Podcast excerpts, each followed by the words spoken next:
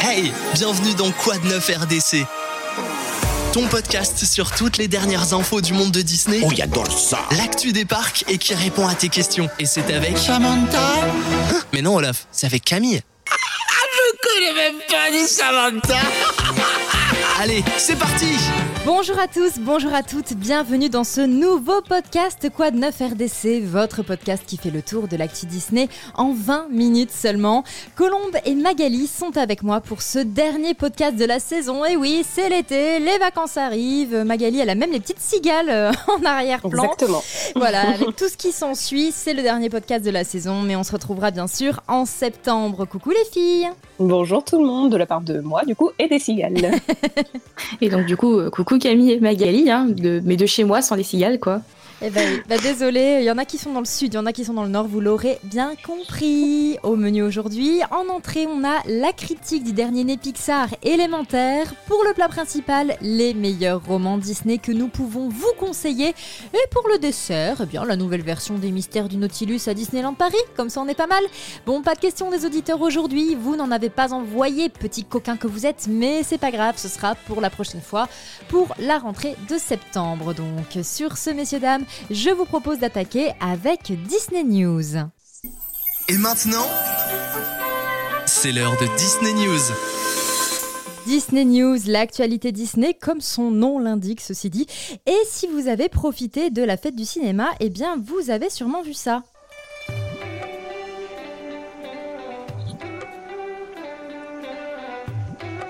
Oui, je fais partie des gens qui usent une chanson jusqu'à la corde après l'avoir découverte, et c'est le cas avec donc Still the Show du dernier Pixar élémentaire. Colombe, ma chérie, tu tenais absolument à faire la critique de ce film, et en même temps, c'est un petit bijou. Elles se sont disputées, je précise, pour oui, avoir le sujet. Non, ça va, franchement, j'ai été bonne joueuse, je lui ai dit, allez, vas-y, d'emblée. Colombe, on t'écoute. Mais bon, tu me parlais d'un petit bijou et effectivement, quel petit bijou Camille. Et je peux vous garantir que ce sera dur pour moi de faire une critique qui se veut objective tellement je l'ai aimée. Comme d'hab. Pour rappel, Élémentaire traite de l'histoire de Flamme ou Amber dans sa version originale, une jeune femme intrépide et vive d'esprit qui grandit voire même s'épanouit dans Element City. Une ville prospère où tout doit régner en harmonie, l'air, l'eau, la terre et le feu. Malheureusement, l'élément n'est pas très bien considéré dans la ville et on se doit donc de travailler un peu plus durement ou de savoir connaître sa place pour vivre dans ce monde. Et ça, Flamme l'a bien compris. Elle sait ce qu'elle doit devenir dans cette ville tout en respectant farouchement la tradition familiale. Cependant, cela n'aide en rien à contrôler ses émotions. Et donc on la voit dès le début du film à devoir gérer ses crises de colère dans son quotidien. Bizarrement, elle m'a fait penser à, à Camille. Moi, je suis jamais en colère. Moi, on m'a plus associé à Flack. On m'a vraiment associé à Flack. Pour les crises de larmes. tout le temps. Exactement. Et bon, cela continue de fait jusqu'à la énième boulette de sa part où elle rencontre par hasard Flack, une pure boule d'émotions vivantes. Donc du coup, je m'y suis reconnue que trop bien dans ce personnage. Donc du coup, Camille aussi, qui va juste changer à un tous les fondements dans lesquels elle a grandi. Alors oui, le scénario n'est pas exceptionnel. C'est même une thématique que l'on revoit très souvent dans beaucoup de films et de livres romantiques. Mais pour ma part, j'ai aimé le scénario pour deux choses. D'une part, parce que l'histoire parle de l'expérience personnelle du réalisateur Peterson, quand ses parents ont quitté son pays natal pour s'installer aux États-Unis, Mm. sans connaître la langue ou même la culture d'ailleurs. Il y a donc mis tout ce qu'il avait pu ressentir durant son enfance, sa vie, ses interrogations. Et toutes ces émotions sont magnifiquement bien transmises au travers de ces personnages de fiction. Car finalement, ce sont des émotions qui ont été vécues. D'une autre part, j'ai aimé sa vision des éléments. Comment il a imaginé leurs multiples capacités pour s'entraider les uns les autres, pour compléter finement les faiblesses de chacun par les forces des autres. Ce qui rend finalement l'histoire originale, c'est l'univers dans lequel il évolue. Et on vit l'histoire de Flamme et Flack en fonction de leur tempérament parfois fort, parfois doux, qui fait que le film ne souffle d'aucun temps mort. Et j'ai vécu ce film entre éclats de rire et crises de larmes, comme Flack. Comme beaucoup de gens, je pense. Ouais.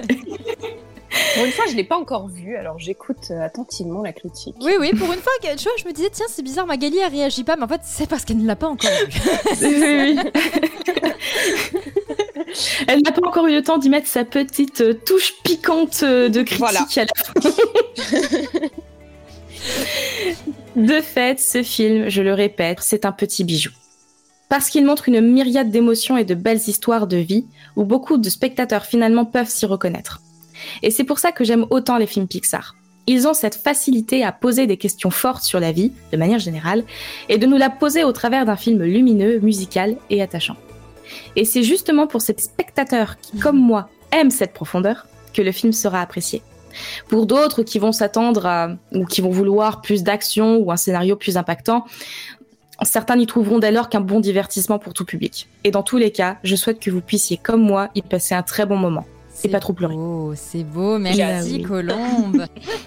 Alors je voulais quand même dire un petit mot sur euh, le court métrage Le rendez-vous galant de Karl qui a été projeté en amont d'élémentaire dans de nombreux cinémas. Alors Colombe, euh, malheureusement pas le tien. Donc euh, moi je l'ai vu.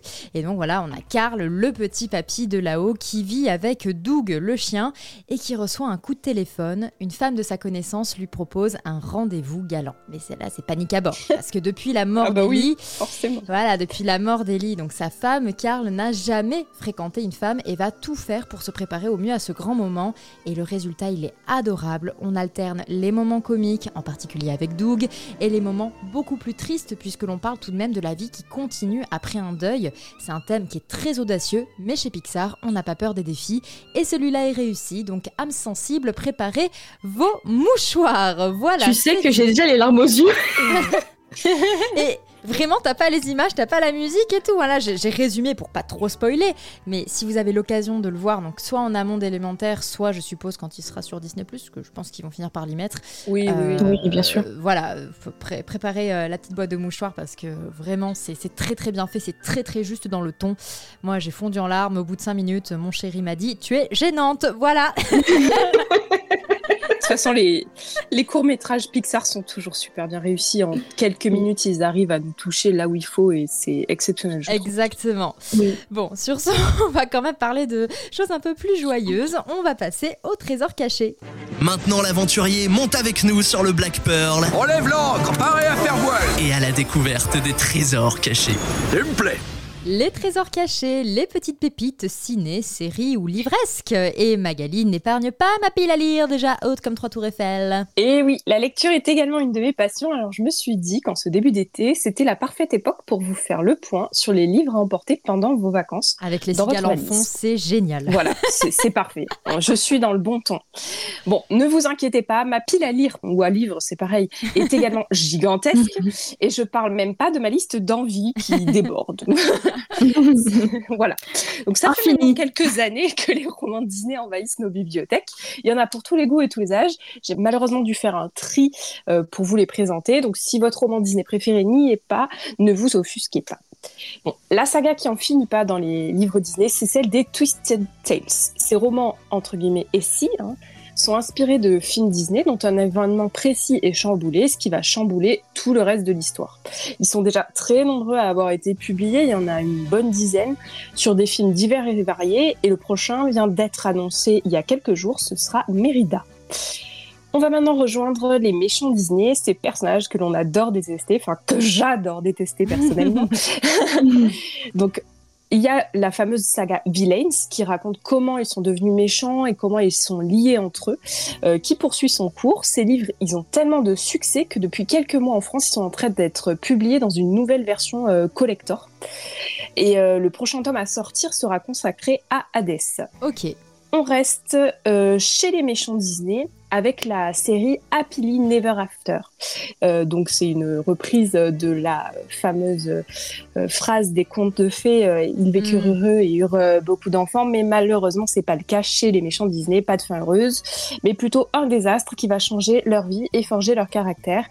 donc cette série se consacre à leur premier amour. On y voit Vanessa qui a été le premier tome.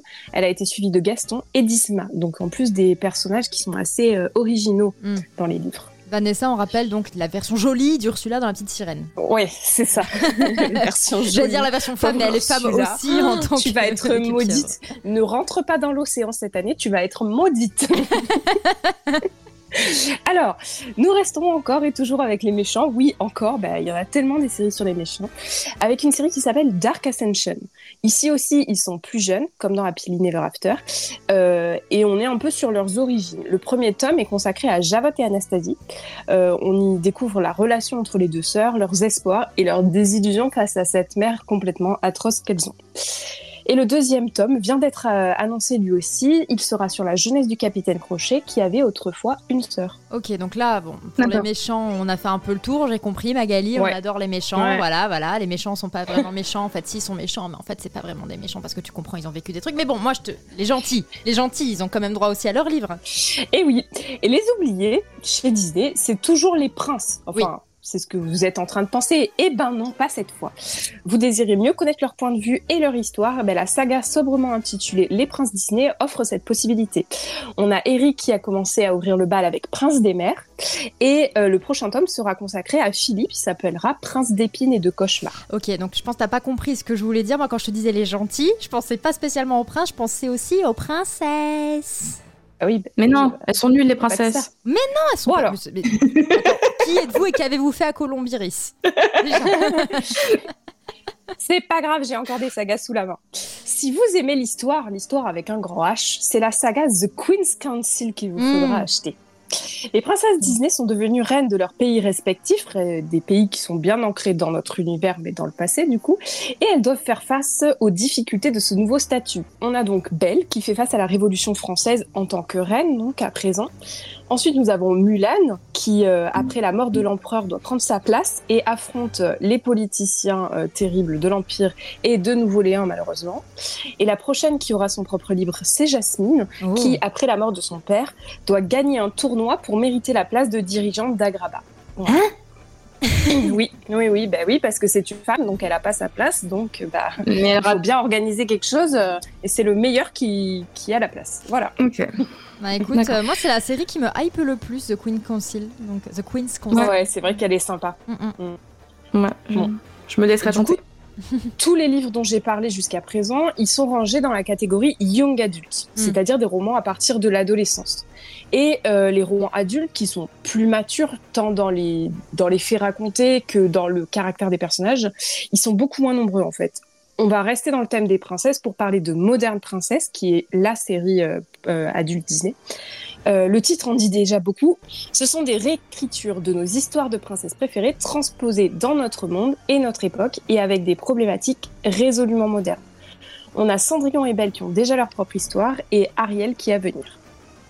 Voilà, je pourrais encore passer des heures à vous décrire les autres sorties Disney parce que j'ai raté quelques séries, mais je pense que vous avez déjà de quoi lire pour une vie entière, alors je vais m'arrêter là. Mais c'est déjà pas mal, hein, quel travail de fond. Merci Magali. Est-ce que tu peux du coup nous rappeler rapidement juste les titres des sagas pour que tout le monde les ait bien en tête?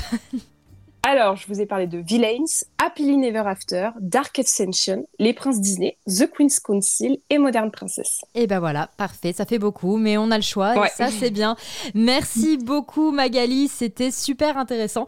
Et maintenant, on va mettre le cap sur les parcs. Allez, on enfile ses chaussures et plus vite que ça. Des pantoufles de verre. J'espère qu'elles sont bien. On a un petit peu de marche aujourd'hui. Cap sur les parcs. N'est-ce pas magnifique, qu'en dites-vous?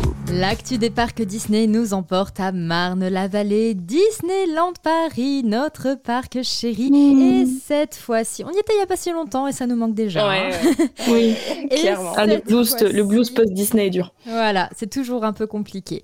Nous partons en direction de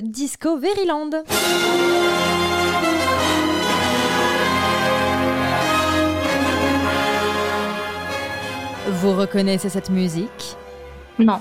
Oh Mais je l'ai jamais fait Ah bah tu sais, de quoi tu sais de quoi je vais parler alors, voilà Parce que ça faisait des mois et des mois qu'elle était fermée. Elle a rouvert le 1er juillet dernier. L'attraction Les Mystères du Nautilus est de retour à Disneyland Paris. Ce parcours pédestre, à la base inspiré du roman de Jules Verne 20 milieux sous les mers, je dis bien à la base, a fait complètement peau neuve. Il faut dire que l'attraction commençait un petit peu à dater et elle avait besoin d'un bon rafraîchissement, ça c'est vrai. Donc les effets sonores notamment ont été bien restaurés pour un côté encore plus immersif. Mais les Imagineers sont allés encore plus loin en modifiant complètement l'attraction. Donc pour rappel, hein, la première version était totalement centrée sur le Nautilus, cet incroyable sous-marin dirigé par le capitaine Nemo qui affronte un terrifiant monstre des mers. Et du coup, à la base, eh ben, on avait Mireille la pieuvre. Je n'invente rien, c'est son nom, c'est pas moi qui l'appelle Mireille, mais je trouve que ça lui va bien. Et donc Mireille, eh ben, c'était la star de l'attraction. Elle attaquait directement contre le hublot et c'était le climax de cette mystérieuse promenade sous-marine. Mais bon, depuis la réhabilitation, exit le capitaine Nemo dans l'orgue, exit les références à l'œuvre de Jules Verne et surtout Exit Mireille. Il ne reste pour ainsi dire plus grand chose du roman d'aventure, à part l'aspect extérieur qui lui n'a pas changé. Et C'est qui Mireille Mais je viens de le dire, c'est la pieuvre Ah Mireille la pieuvre Donc on a Colombe qui nous a pas du tout écouté. Ça fait trois fois que je Colombe parle de... n'est plus là. De Mireille la pieuvre. Donc, à l'intérieur justement, l'attaque de la pieuvre a été remplacée par des sortes de petits films pédagogiques en français et en anglais, avec euh, des tortues marines, des baleines, des requins, l'effet de hublot, les petites bubules qui rendent le tout vivant, bref, tout ça c'est très joli, mais forcément, même si la plupart des fans trouvent que c'est assez bien fait, bah c'est pas Mireille. Quant au capitaine Nemo, il est toujours là, mais il fait plus office de guide animalier que de grand explorateur. Donc là aussi, euh, certains n'ont pas trop caché leur déception. Alors pourquoi ces choix? Voilà, je, moi tu sais, je mets le papier cadeau, le bolduc et tout ça. Hein. N'est pas Magali qui veut. C'est ça. Justement, je te corrige. voilà, excusez-moi. Donc beaucoup de fans ont exprimé leur déception. Et donc pourquoi ces choix, me demanderez-vous, sans doute Alors ça n'a pas été dit clairement. Hein. Disneyland Paris va pas arriver en disant bonjour, on a fait quelque chose que les fans ne vont pas apprécier. Moi, je suppose que malheureusement, Jules Verne eh bien, parle de moins en moins aux jeunes générations, qu'il s'agisse du roman ou du film 20 milieux sous les mers, réalisé par Disney, hein, on s'en souvient. Cette œuvre, qui est pourtant magnifique, ne trouve peut-être plus vraiment son public. D'ailleurs, rappelez-vous, hein, les premières versions de Space Mountain, elles étaient aussi basées à Disneyland Paris sur le roman de Jules Verne, De la Terre à la Lune. Et puis l'attraction mm. a été refaite sous le thème Star Wars, revenu sur le devant de la scène avec l'annonce des chapitres 7, 8 et 9. Donc voilà, notre Nautilus aussi a subi son actualisation, mais au moins, petits et grands en apprendront davantage sur les animaux marins, un apprentissage d'autant plus important que la plupart de ces espèces sont aujourd'hui menacées. Je place mon petit mot ici. voilà. Ah, c'était bien placé. Merci, toujours euh, ramené à l'actualité. Donc si vous avez testé cette nouvelle version des mystères du Nautilus, eh bien n'hésitez pas à nous dire ce que vous en avez pensé, notamment sur nos réseaux sociaux. Mag, est-ce que tu as eu l'occasion de la tester ou pas? Non, pas encore, tu es pas retourné toi? Non, pas encore. Non, non. Pas encore. J'ai juste vu les aperçus euh, qui, qui baladent sur les réseaux sociaux. Hmm. Bah, moi, j'ai un petit peu sondé du coup au sein de, notre équipe et voilà, on m'a dit c'est joli, mais, mais c'est pas Mireille quoi. Oui, et puis en fait, ce qui est dommage, c'est que ça s'appelle Les Mystères du Nautilus, donc on a envie d'être dans l'aventure euh, de 20 milieux sous les mers, pas d'être dans un reportage animalier. Voilà, bon, mais en tout cas, si jamais euh, voilà, vous avez aussi votre avis sur la question, n'hésitez pas à nous en faire part. Et du coup, pas de questions des auditeurs, c'est déjà la fin de cette émission, un peu plus courte que d'habitude.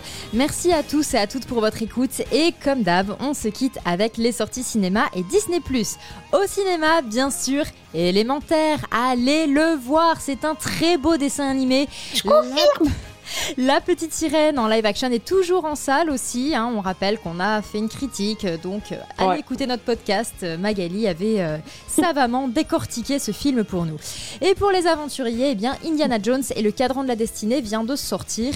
Le prochain rendez-vous en salles obscures est donné le 26 juillet pour le film Le Manoir hanté avec euh, Lucky Stanfield, Rosario Dawson, Owen Wilson, Jared Leto, Danny DeVito, Jamie Lee Curtis, Winona Ryder, bref, que du beau monde. On vous en parlera certainement plus tard. Sur Disney+, découvrez le tout premier film français créé pour la plateforme, Une zone à défendre avec Mon amour, François Civil. Oui, j'officialise notre relation ici. Voilà, désolé mesdames, mais Ton copain à Léo. Attends, Léo est au courant. Bah, Léo, il est au courant que j'ai un Joker et que ce Joker, c'est François Civil, surtout depuis Les Trois Mousquetaires. Vous pourrez aussi découvrir ou redécouvrir sur Disney Plus plein de petits cartoons à l'ancienne de Mickey et ses amis. Ça fait toujours plaisir, un petit brin de nostalgie. Sur ce, je vous fais de gros bisous. On se donne rendez-vous en septembre et un grand merci à Magali et Colombe pour leur précieuse collaboration. Des bisous. Gros bisous tout le monde. Et à la rentrée pour la prochaine saison des podcasts.